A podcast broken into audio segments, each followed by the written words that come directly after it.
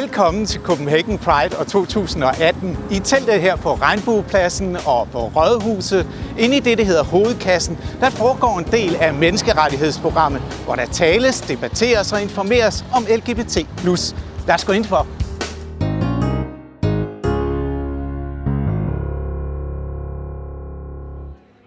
Good afternoon, everybody.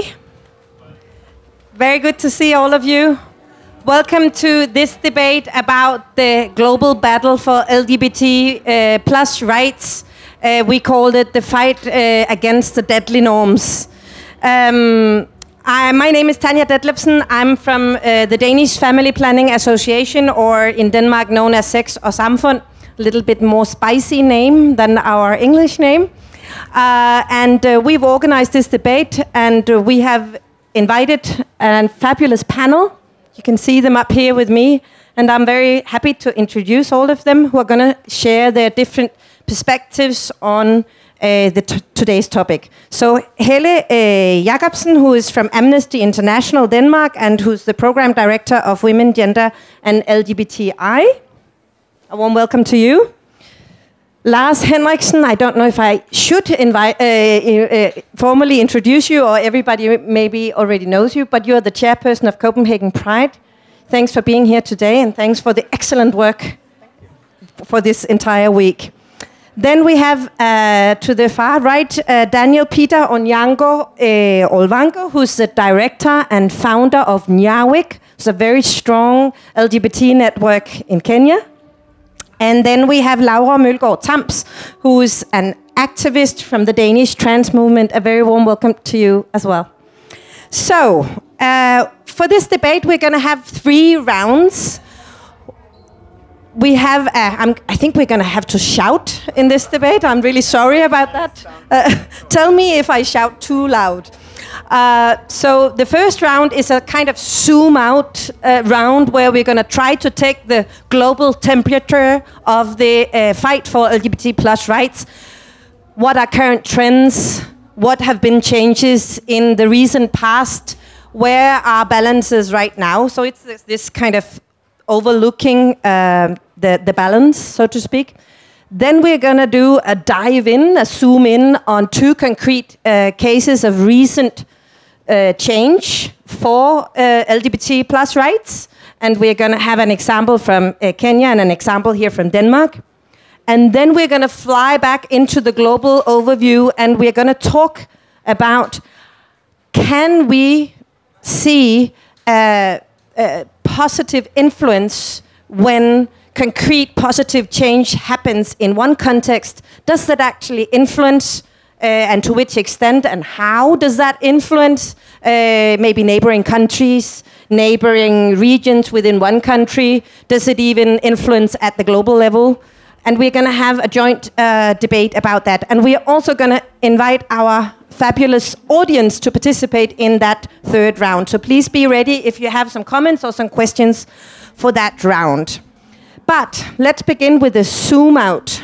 And who better to do that than you, Helle? Um, what's the temperature? What's the status? Where are balances? What are trends right now? Hello, everyone.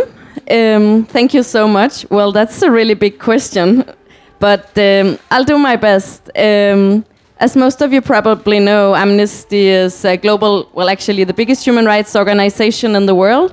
And one of the things we do a lot is to do research and documentation. So I I've kind of used uh, recent research output from Amnesty to just look a little bit at the trends. Uh, we also look a lot of laws because laws really create structures. So if you look at like around the world, you can see both pushbacks and progress uh, from Amnesty's point of view in a human rights perspective. Um, if you look at Europe, there has been quite a lot of marriage equality laws passed, which is good. Uh, we have seen progress in some countries when it comes to freedom of assembly and freedom of speech. Um, but we have also seen uh, things going backwards because Europe is turning quite right wing and populist and nationalistic. And we know from history that when that happens, minorities really pay the price. So we also see growing discrimination uh, in a lot of places in Europe. Uh, let me just give an example from this Friday. Just before the Pride Week happened, one of Amnesty's closest partners from Lithuania, Lithuanian League, experienced a very serious homophobic, transphobic, and interphobic attack on their office. Uh, an unknown group tried to burn down their office to the ground. This is Lithuania, EU country, one hour away from Denmark. Plus, the two directors of the organization got a Molotov cocktail thrown into their apartment. So that's very serious attack on LGBTI rights uh, that we have to take very seriously. Then we look at a country like the US, who has been doing quite a lot of work on LGBTI work uh, rights around the world. I've experienced that myself when I've been working with our partners from Latvia, who we have here with us today. US embassies have played a big role in supporting prides in the Baltic countries, like a very activistic role. In Uganda, where we also work a lot, they are now pulling back some of this support because of politics from uh, Washington. We also see very worrying tendencies within the US, uh, trans people not allowed to be in the military, Trump opening up for discrimination against LGBTI people on the grounds of religion. Well, there is a long list there. If you want to look at refugees or immigrants, it's, it's even worse. Um, then, uh, what I forgot to say is that Lithuania actually have the same law as in Russia. In Lithuania, it's also illegal to promote so called homosexual propaganda to minors as it is in Russia. It was passed before Russia, it was passed already in 2009. This is an EU country, and nobody has really done anything to repeal this law. Then, if you look around the world, um, Uganda, still massive problems. We have Frank Mugisha from Uganda with us somewhere, or maybe he's on his way.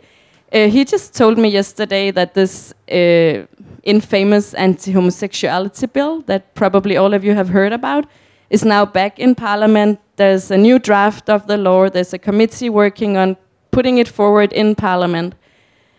But what we also see is in Chechnya, we see one of the most serious attacks that I have ever experienced in my 10 years within Amnesty on LGBTI people.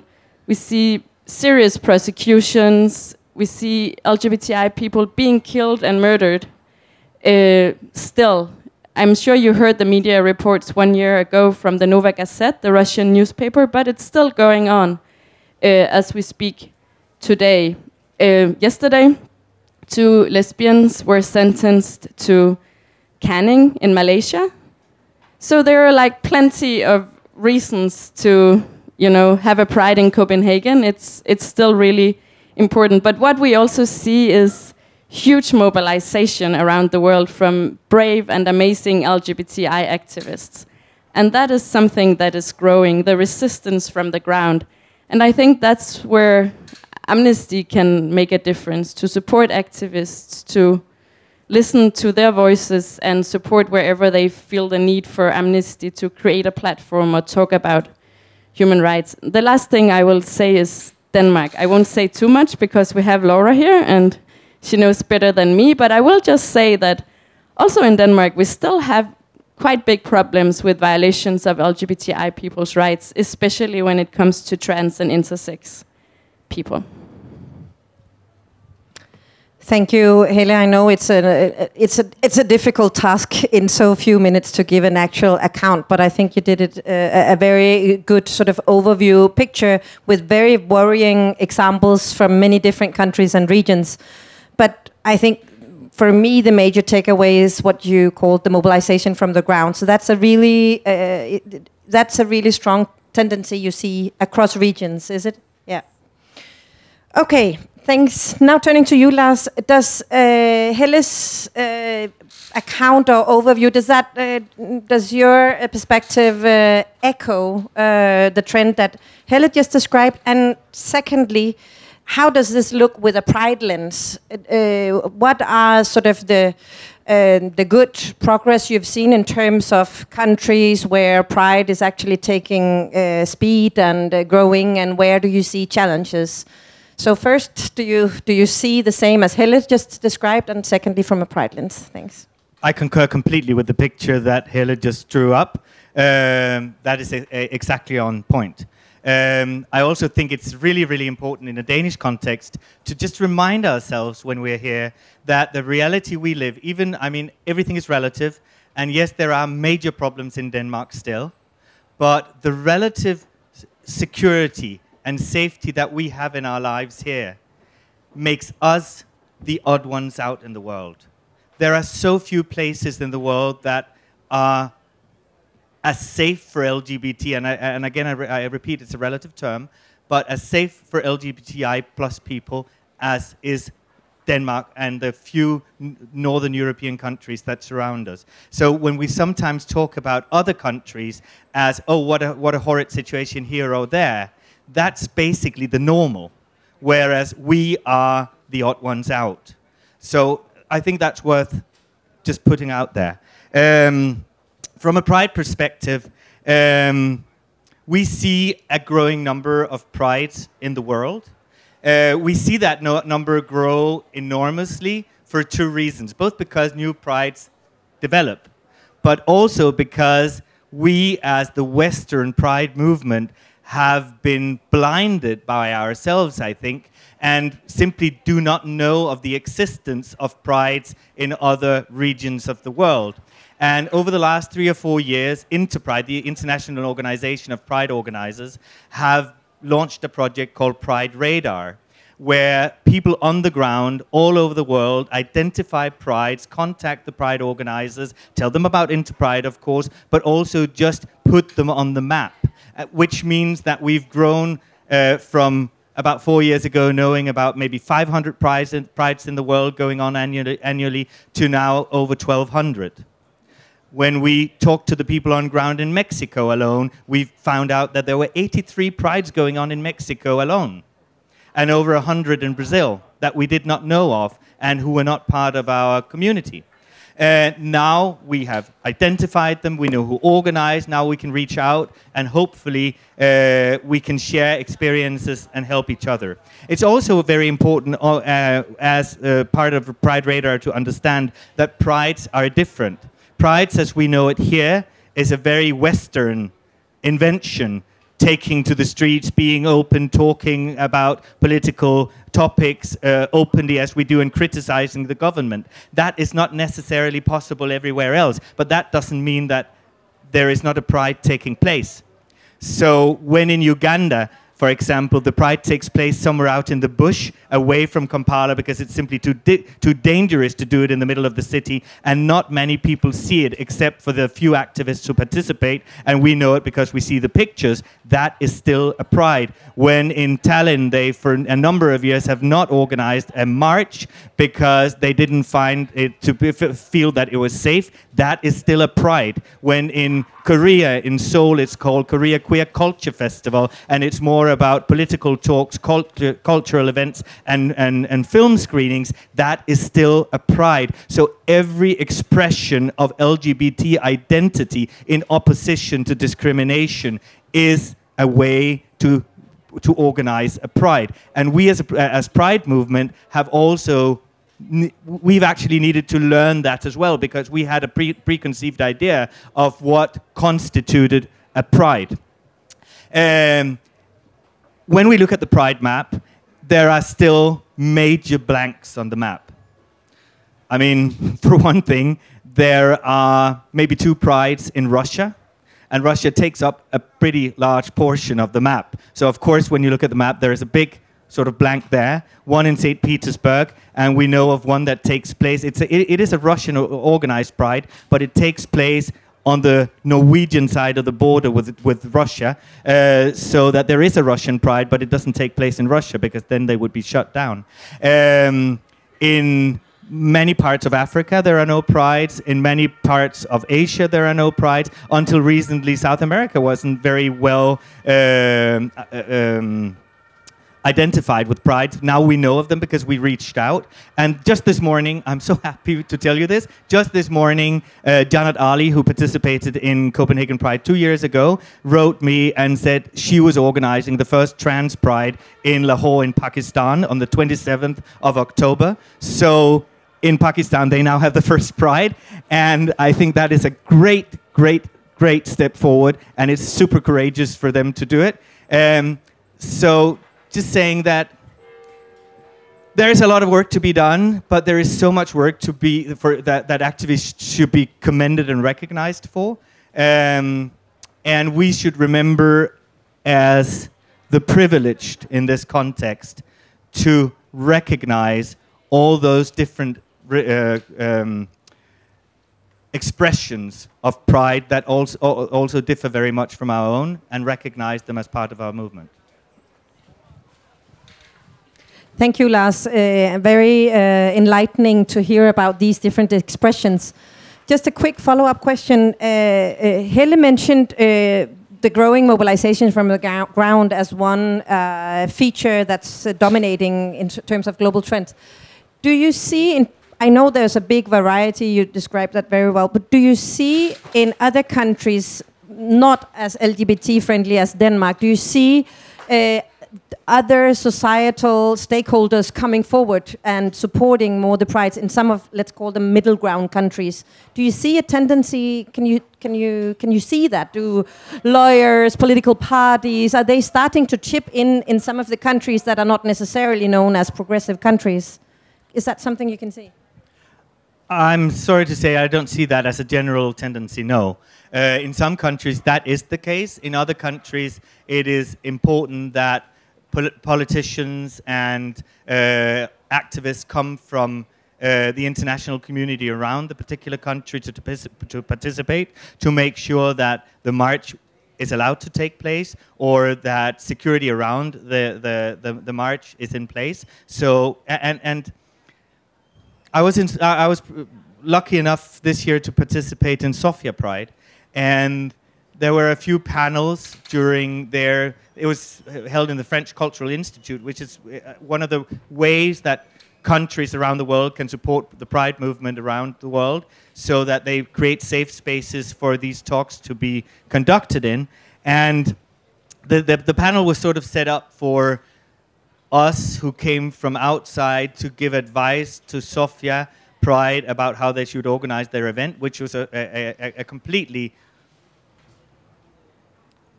wrong way of doing everything because we should actually listen and, and, and let them tell us what we could do instead of telling them what to do. Because, but, but what was so significant and what I took away from that debate is that it's so easy to come from the outside, even as a politician or an activist, and say, yeah, you should just march and come on. And the more of us are in the streets, and, and, and then take to the street and feel pride and walk with them, because on that day, we're heavily guarded by police, and all eyes are on Sofia that the pride should be able to walk in, in, in relative tranquility, and protesters are removed. Um, but the next day, I get on my flight and fly home to my safe haven here, and I leave those brave people back on the ground where they have to go to school or go to their jobs and have maybe have been on the front page of a national newspaper or have been seen by uh, anti-LGBTI plus protesters, and and it, it, it's it's a super privileged position again to be in to say you should take to the street, you should stand up for what you are, uh, because that's the way forward. Because I cannot make other make somebody responsible for that if it can actually cost them their lives and their um, and their livelihood. Um, I can't. Thanks, Lars. Uh, we are now going to zoom in on one of these brave people that are risking a lot by his activism. Daniel, we're going to zoom in on Kenya to where there has been some, contrary to what many would have thought, uh, knowing the hostility and the um, anti-LGBT uh, anti-LGBT plus norms that are dominating Kenyan society, some progressive change has happened please give us a short account of what has actually happened recently in Kenya? And secondly, and maybe more importantly, what did it take to make that happen? Please. Thank you very much. Thank you. It works. Okay, thank you very much, Tanja, for this opportunity. As you've just said, my name is Daniel Peter Onyango. Um, you have just heard from our respective panelists of what they have just talked about in relations to the hostility environment that we do have in Kenya. But uh, being that it's quite much hostile, we want to sort of, it's a privilege for us as activists who are there specifically to make uh, some of the steps and progressive in relations to LGBT rights. One, I want to uphold our country because it has a very progressive constitution, which was promulgated in the year 2010, which talks about the issues of the Bill of Rights, which has really made it quite possible for us as activists to really champion for the rights of the LGBT, whichever the case. The second thing that I want also to say, the most progressive, is the legislative that have taken place. We have the annual, annual examination case that we won. That's in the year last year. At, apart from that, also we have the transgender gender assignment case that we won. So there are several legislative that we have already won that give us a platform for us to look at how best do we challenge the uh, the penal code that we do have. The penal code, this is a, a criminalization of section 162 to 165 of uh, the penal code within Kenya that specifically talks of criminalization of the same sex. So through this, we have really tried to come up together in the year 2016. We joined in as a civil society organization and community organization, specifically to look at how do we repeal the unconstitutionality of section 162 to 165. We might say that it's much progressive because the hearing were taken on quite clearly. We are currently waiting for the judgment. The, the judgment was supposed to take place this year in April, but it couldn't because the lawyers went for a colloquium. Colloquium, this is when all the lawyers, all the judges, sorry, are usually being taken to a one week seminar or something to do sort of that. So they changed the date. We have not still not yet get the date of judgment. But specifically what we might say, we argue it well, looking at the trends and what is happening within Kenya, specifically from the government and the civil society, the Christian, the fundamentalist, of what they're trying to push the issues of homophobic, it's quite really coming out clear that we did our best. We are waiting for the judgment, it's quite good. And specifically, what also have helped us as a movement within Kenya to move is specifically we have a collective and a joint strategy with the civil society. What I mean with the civil society is a joint ally building, which means we as an LGBT community, we have our own strategy as a network, and at the same time, we are working with the civil society also as part of the ally, specifically to speak about that. You have just heard from uh, Lars on relations to Pride. This year, Kisumu will be doing their first Pride in Kenya, specifically in partnership with the CSOs. We'll have the lawyers, we'll have the police, who will be also accompanying us to do the Pride. And this has come in because of, I've attended almost, this is my third time in the Copenhagen Pride. And through that understanding and looking at it the way the organizing is being done, have made us quite clearly to take back home and look at how is it then we can do such in relations to that note, taking up the risks that it might happen, but also spreading the risks by also bringing allies on board. Allies means the police, the religious leaders, and all that we are working with specifically. Doesn't that deserve an applause? The first Pride in Kisumu, Kenya.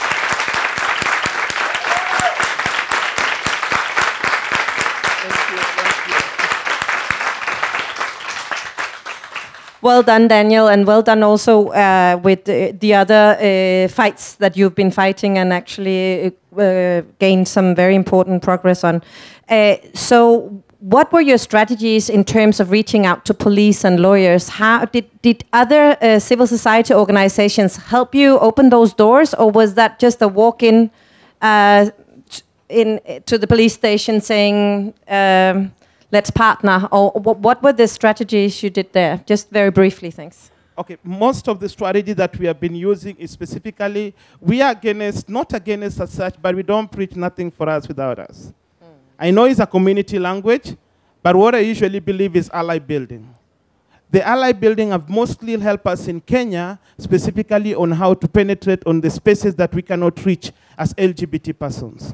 What I mean is specifically looking at the context, there is an hostility that I, as an LGBT person who is an activist, cannot reach. But I have a police who have sensitized and can talk positive and can talk progressive on my behalf.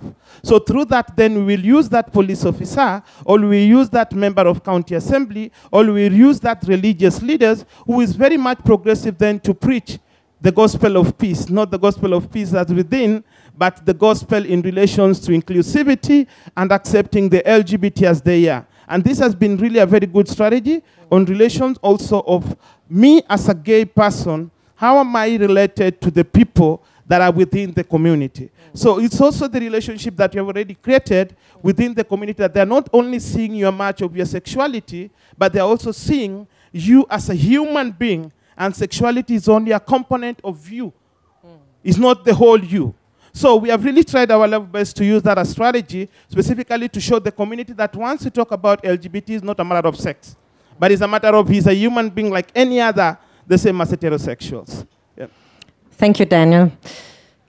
Now zooming in here, Copenhagen, Denmark. Laura, um, could you just give us a very brief account on the progress that has happened within the transgender area and more importantly, what did it take to make that change here? Um, yeah, so, yeah, now I can't really hear how well I'm going through myself. Like this? Maybe this is better. Um, I'm, I just need to hold it right. Can you hear? No. Like this? Yeah. I'll just kiss it then. um, so I, I think the progress that we have um, experienced here in uh, in Denmark has not uh, is not really what most people think it is uh, because there's been a lot of media attention about um, the diagnosis. Um, we've been removed from the list of um, personality disorders, or, or moved actually to another list that's not within like psychiatry. So sort of to remove stigma and so on. Actually, the mission with all of that was to get out of the psychiatric system because we don't want to go through psych- a, long psychiatric evaluation before we can uh, get access to uh, to healthcare, uh, which seemed a lot like you know almost conversion therapy.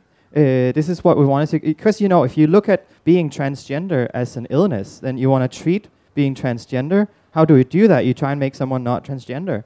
Uh, unfortunately, this is still happening, uh, even though we got removed from the list of mental illnesses.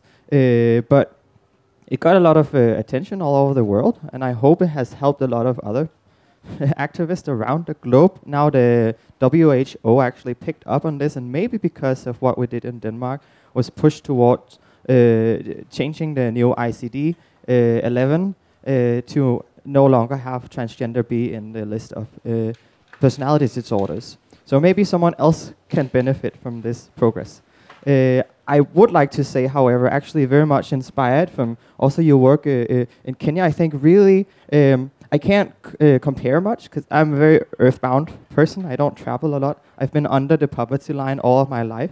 I will uh, leave it in a month when I, I get a new job where I, I earn a lot, but but I have not been traveling enough so to to make uh, to make comparisons. But I do think maybe it's just the same all over. Uh, I like to put out the theory that this is all about building power. So this is what you are doing, uh, obviously, working with the civil society, and this is something that the trans community has been doing, uh, maybe just with itself during the last uh, couple of years. It's been uh, very difficult just organizing anything from within the transgender community. We've been very isolated, not just from the rest of the LGBT movement, but also from each other. Uh, I mean, just uh, how many years is it this tent has been here? Like three or four years? Four years. Uh, just four years ago, I think actually the Pride really like invested in also like heavily inviting as many transgender uh, to, uh, people to talks as they, as you could to sort of include. It's it's not very long time ago uh, since the the national uh, interest organization LGBT Denmark changed its name from from Lesbian and, and Gay Association to LGBT to so include both the bisexuals and transgender people. It's a very new thing that we even have a community at all. So I think still uh, this is what we have to continue doing. We need to build power. We need to be able to just have transgender people come together and not fight. Uh, and then maybe soon we can also start uh, making friends with civil society. Now, we are already doing that a lot, and especially I would say Amnesty has helped a lot, sort of providing a, a, a type of interest organization uh, for us, at least by uh, supporting um individual activists, uh, because of a, lack of uh, a proper, uh, strong um, transgender rights organization.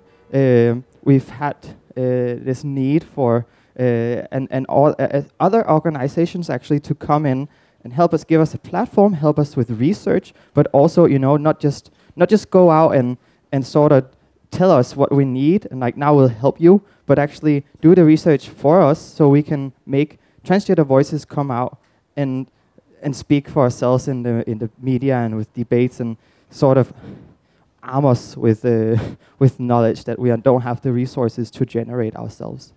Um, Thank you very much for that account. And I think um, you mentioned building communities and uh, just one second, building communities and uh, you know uh, allies and uh, building power are really uh, key uh, figures also in providing more progress and more change because the fight is certainly not over, as you also mentioned.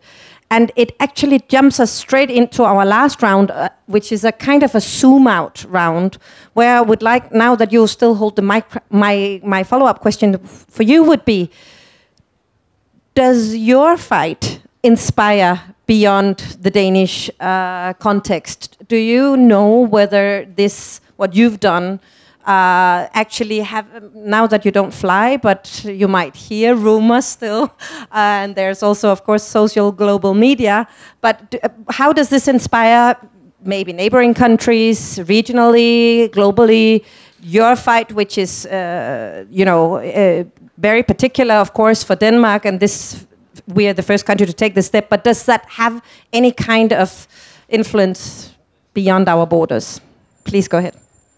Um, well, yeah, I am on social media, and I would say I, I've, I'm, I have connections to a lot of transgender women, all, uh, women all over the world. Just uh, we have this great hashtag that's really great for communicating. But uh, i I, I would still say probably the uh, Ameri- uh, the the U.S. North American context is uh, more easily acce- uh, acce- accessible to me because I, s- I understand the language, and I can't really speak too much for for so many other parts of the world. Uh, my connections uh, online are probably mostly based in the US and uh, interestingly in Pakistan, because they're very active on social media in Pakistan and also very active with uh, with trans rights, and and yeah, Kami posts all the time. Uh, uh, I think actually maybe maybe there is some inspiration going that way. I hope so. I hope at least it it uh, it gives people courage. Uh, I do believe that our uh, progress with the uh, with the diagnosis code has uh, an impact uh, and gives people hope all over the world. But I would also like to say I think it goes a lot the other way. Really, uh, I am very inspired from from transgender activists all over the world, and I think actually you know it's a little sad that, that Denmark doesn't have a whole lot to uh, to give to so many other places. But also, it's just we know we're we're a small country. We can't just be the most important country in every uh, regard. I think a lot of progress, especially for transgender people. Uh, that we have experienced recently comes almost directly from an uh, U.S. context, uh, because a lot of people here in Denmark read U.S. media, uh, and also, I mean, even I, th- I think, unfortunately, the Danish media we have is quite conservative compared to uh, U.S. media, who is actually moving into Denmark, such as Vice has created a, an office here, and they have a very progressive stance, especially with their youth uh, covering. Uh, they're very popular with the young people that are my age and even younger. Um, uh, and also, you know, all these new um internet media coming up. Now there's a media called Them, them the US that is even I think very very focused on on including also non-binary uh, perspectives. It's like totally on the forefront in at least uh, my my corner of the LGBT movement. uh, I, I yeah, I think there's um, there's a lot coming into Denmark right now. So a lot of inspiration going to and and from Denmark. Before I let the rest, the, the, the three of you give your account on how this, how we progressive change influence into other contexts. Let's have two, three comments or questions from the floor, and then we have a final round where you'll get a say. So you were the first down there. Um,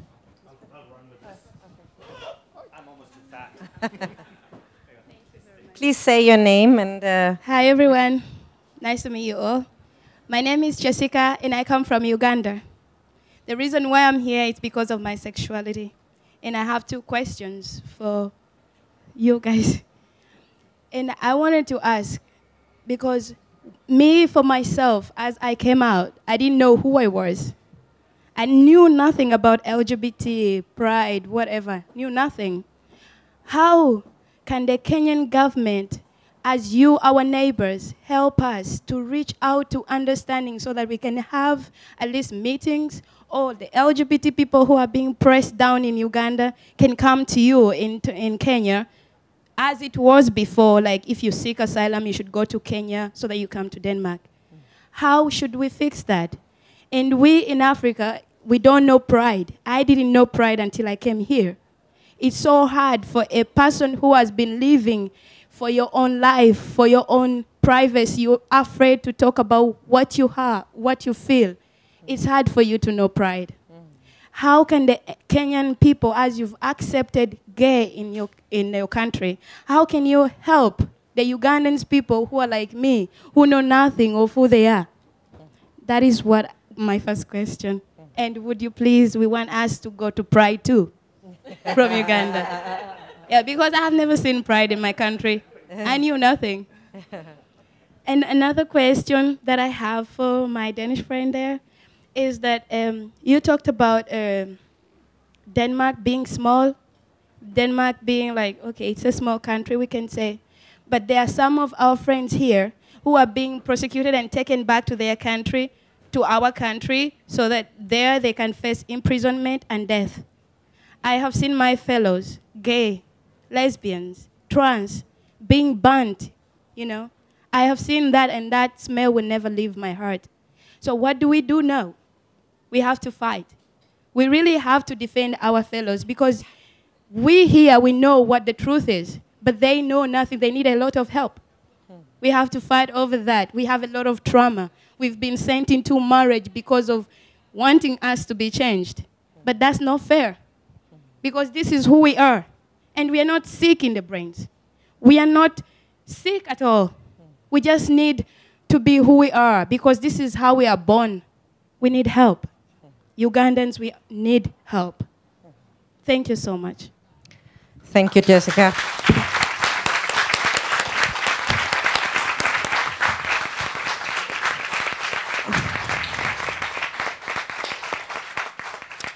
I'm really sorry. We only have time for one more question. Was there there? So if you can be really brief, we're going to have the last question over here. But first, you, yeah. Uh, thank you so much. Uh, Frank Mugisha from Uganda. I'll be very brief. Um, I have two questions. One is how can we, uh, I want elaboration, how we can use uh, social media, support pride. And then the second question I have, as you will know, that my country has actually attempted to have pride. We started in 2012 until uh, 2016 when uh, myself and my colleagues were brutally arrested by the police. And uh, also, it was very bloody because we almost lost someone during that parade. So, since then, we've stopped having parade. This year, we've not had parade, and last year we tried, and again, the police stopped it. So, w- my question is we have reached out to diplomatic missions to at least put up something, kind of an event or something to recognize Pride Month. Is that something you would support for the Danish embassy to put up something in recognition of Pride Month for the LGBT community? Thank you. Thank you, uh, Frank. And then the last question, which is also going to be very quick. Thank you. Um, my name is Werner Christensen. I was born and bred in Copenhagen, so I'm at home. Uh, and Copenhagen, of course, is a UN city. Um, and the other day, the uh, rainbow flag was raised at UN City of Copenhagen for the first time ever. I think they deserve a round of applause. We can do that later. Um, um, uh, the UN, I'm interested to hear, we've been discussing Lithuania, we've been discussing Uganda, we've been discussing Kenya. And when the rainbow flag was raised at the UN city in Copenhagen, there was this great speech about how the UN was doing lots of good things and how more needed to be done. My question to you and the panel is how do you see the UN as a partner in those conflict areas of Lithuania, Kenya, Uganda? Is it a helpful partner? What can we do to engage the United Nations, which we're all part of? Thank you. Thank you, Vanna. Uh, we're going to uh, jump up here to the panel. You have uh, one, two minutes each. We have questions about uh, Uganda uh, and uh, uh, and what can Kenya do to include more. Daniel, you're going to reply to that. We have questions about what should be done in terms of change here in Denmark when we are throwing out LGBT people uh, seeking asylum and our help here. Uh, we have questions about how we can use social media better um, and what we could do to pressure maybe the Danish embassies out there. And then lastly, the UN and how you see UN as a partner in this fight. Uh, should we begin with you, uh, Helle? And um, Thank you so much for the questions and the comments. It's uh, big questions. I'll do my best. Um, when it comes to LGBTI people seeking asylum from Uganda, I mean, there is no doubt uh, from Amnesty and the documentation we have done in Uganda ourselves and the documentation we are getting from SMUG. Frank Mugisha is the director of SMUG in Uganda, just for those of you who doesn't know that, a close partner of Amnesty. There's no doubt that LGBTI people from Uganda should get asylum. I mean, it used to be in Denmark that you don't have to prove that you're personally prosecuted when you come from Uganda. I think that practice stopped two or three years ago. What the immigration services are saying is that because the anti homosexuality bill was nullified, it's not so dangerous to be LGBTI person in Uganda. So now you have to prove that you're personally prosecuted. The UK, Sweden, Germany, a lot of other countries are still giving uh, LGBTI people from Uganda asylum because they are LGBTI. Definitely, Denmark should do that as well. It's a very dangerous place to be LGBTI person. Um, supporting Pride in Uganda.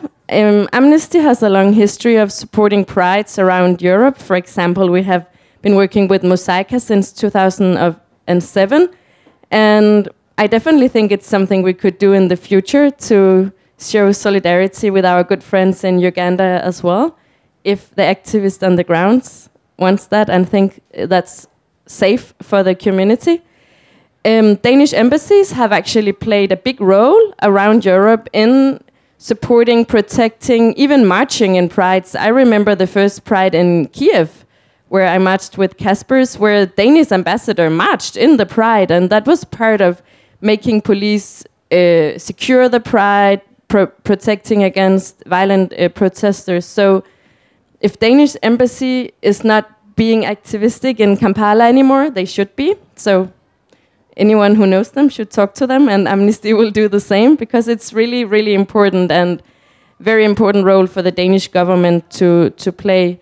The UN, the EU, yeah, they definitely have an important role uh, to play. I mean. Uh, um, they can also put pressure on documents uh, on governments and and document. I think it's important that we all try to work better together as organizations and institutions uh, on this um, on this topic. I don't know if I answered everything, but. Thank you. Just as a, a short uh, piece of information for everybody, the new Danish ambassador to Uganda has not yet been officially um, named, but um, may I encourage the audience here to take a talk with that person whenever that's official who that's going to be. Last, please. I'll try to be very brief, uh, and I probably I won't touch upon all the points because I don't remember them anymore. But first of all, I think the UN could be a very powerful tool, tool but the UN is not. Um, and the problem is that when 196 countries around the globe need to agree on something, it ends up with agreeing on the uh, lowest common denominator. And just for the UN to march in pride here has been really controversial for a number of years, where the UN has personnel has walked in our parade as the international group because they were not even allowed to walk as UN. Uh, and when the UN, for example, appoints the Saudi Arabian foreign minister to head the Committee on Development Goals, and thereby LGBT is pulled out of those goals, it just shows me how absurd a construction that is that you let one of the biggest human rights violators in the world head a committee on what that what should be human rights. That's absurd to me. Um, as for the situation in in Uganda. Um, We've worked as a Copenhagen Pride for a number of years with Queer Youth Uganda and has had a really good collaboration with them. Uh, we've uh, on a uh, on uh, a number of occasions been able with Queer Youth to use the facilities at the Danish embassy for trainings or just to use their internet could be something that uh, can be instrumental in making a workshop happen. Uh, but you should also know, and that's for everybody in the room, that in the action plan that the Danish government just presented, um, it actually says as one of the action points that Danish embassies around the globe should participate in Pride and other LGBT uh, organized events. And then they have this little extra byline saying, according to co- the conditions in the, uh, in accordance with conditions in the country in question or whatever. And I, I asked, because we had this um, reception at the Foreign Office uh, on Tuesday, I said, How does this work? Uh, am I to know that there are 1,200 prides around the world and 1,200 times uh, a year should I write to an embassy say, uh, saying, Hey, remember to support?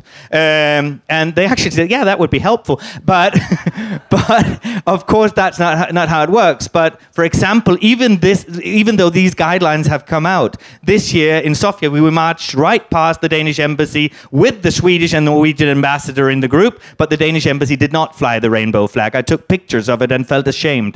But so just know that they are obliged by a a government decision to take part and support. So ask them to do it, and if they don't, ask us to ask them.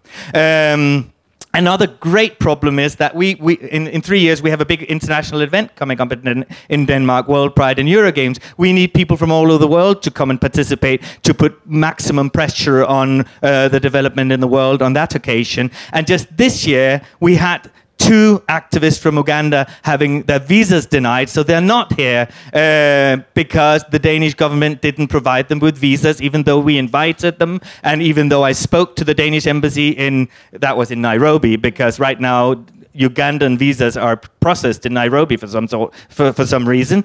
And even though I was on the phone with the embassy and I sent the program and said they're participating in this, they're invited to gov- government reception, still they didn't get, get, get, get the visa. And I've complained extensively to the Foreign Office because this cannot be. We cannot do this. I'm sorry, I'm getting agitated. So that just very, very, just very briefly, Laura, because we're going to reserve the last two, three minutes to, to Daniel, who didn't get a chance. Just if you have something to add in terms of questions and.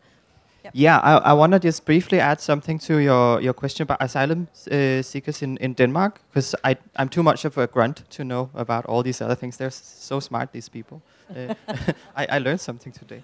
Uh, I think uh, for, for transgender people here, the biggest problem has been isolation and that we are alone. Uh, we're both isolated from each other, but also from the community. And therefore, when you don't have community, you can't build power, you, can't, uh, you, you don't have a security network. And if you get deported and nobody knows, like, how, how can anyone help you? So uh, what I see now is asylum seekers in Denmark are extremely isolated. And I think this is a, a very deliberate part of the death policy being uh, pushed right now in this country.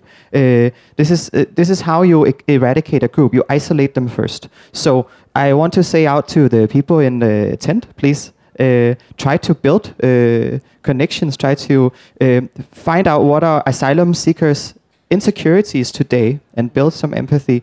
Invite them in to your parties and so on. And I just want to say, right after this, I'm going to another debate over on Studiestræde uh, organized by Enhedslisten. Uh, and there will be a party uh, from 8 after that, where all the um, all the money we earn from the party, all the surplus, we donate to LGBT Asylum. And um, so uh, come come and have a beer and listen to some good music and dance a bit. Yeah. Uh, it, you will be supporting LGBT Asylum, and I want to just say you can also support LGBT Asylum without going to our party. Uh, I think you should also uh, we we very much consider donating to uh, uh, Kærshoved Deportation Camp, uh, which is another um, a, a kind of similar uh, project that's about sort of fixing the root cause. Uh, so just a shout out to Kærshoved Deportation Camp. Please also support them. Uh, but but most of all, make friends with an asylum seeker. Thank you. Daniel, how can we help Ugandans, neighboring countries? Uh, first is to appreciate Uganda to be the neighboring country. Specifically, is bilateral of what we are doing and looking at it in relations to the reason why the Kenyan movement, LGBT movement, have been much being progressive is because of the coordination. So if there is a very clear coordination, then it's quite easier for us to see how best is it that then we can share with our brothers and sisters in Uganda. It doesn't mean that we doesn't do that. We as NYARWEK, specifically by the time the anti-homosexuality bill was being passed, we hosted 30 Ugandan LGBT persons, which we also helped to, towards the UNHCR. At the same time, then they were given some of the asylum, specifically with our support as NYARWEK. So yes, we are not a small organization, we are big organizations, but we are trying our level best of how is it that then we can work together on severally. Also, our component of the religious component that we are working in, we are also partnering with some of the Ugandan organizations and Tanzania, Botswana, Zimbabwe, and we're trying to look at the best practices that we have already have within Kenya to be shared out to Uganda. So, but we are still open Frank Mugisha, I know we have been speaking quite a lot on relations to how best it is that we can share the best practices that we are working together. So it's small pieces, it's working. To the UN, very unfortunate. I was supposed to be having my colleague next to me here, but she was denied visa. And the reason being that she was told by the Danish embassy that if he comes to Copenhagen, there is no possibility of him or her going back. She's gender non-conforming. So it's very unfortunate of what Lars is just talking about. Specifically, it's, it's turned to be that you can't be denied visa because of your sexuality. Very unfortunate with the current progressive world where you are. So from the UN part, thank you because even during the Idaho this year, UN raised the LGBT flag in Kenya, and we're very happy for that. Thank you for that support. Uh, Generally, what we might say is specifically looking at it of how best do we create and build allies as LGBT organizations or other activists. Because we have realized and we have come to realize one parting shot. Togetherness with our fellow allies, then we can go far. Progressively, that's what we are doing in Kenya, and that's what have made us progressively on relations to what kind of thing. The legislation coming into services has been quite a bit friendly because of the kind of the approaches that we are using. Thank you very much. Thank you so much. And thanks to uh, all the four lovely panelists. Thanks to the audience. Have a lovely Pride, particularly all our international friends and colleagues from across the world. Welcome and enjoy the rest of the week. Have a lovely party.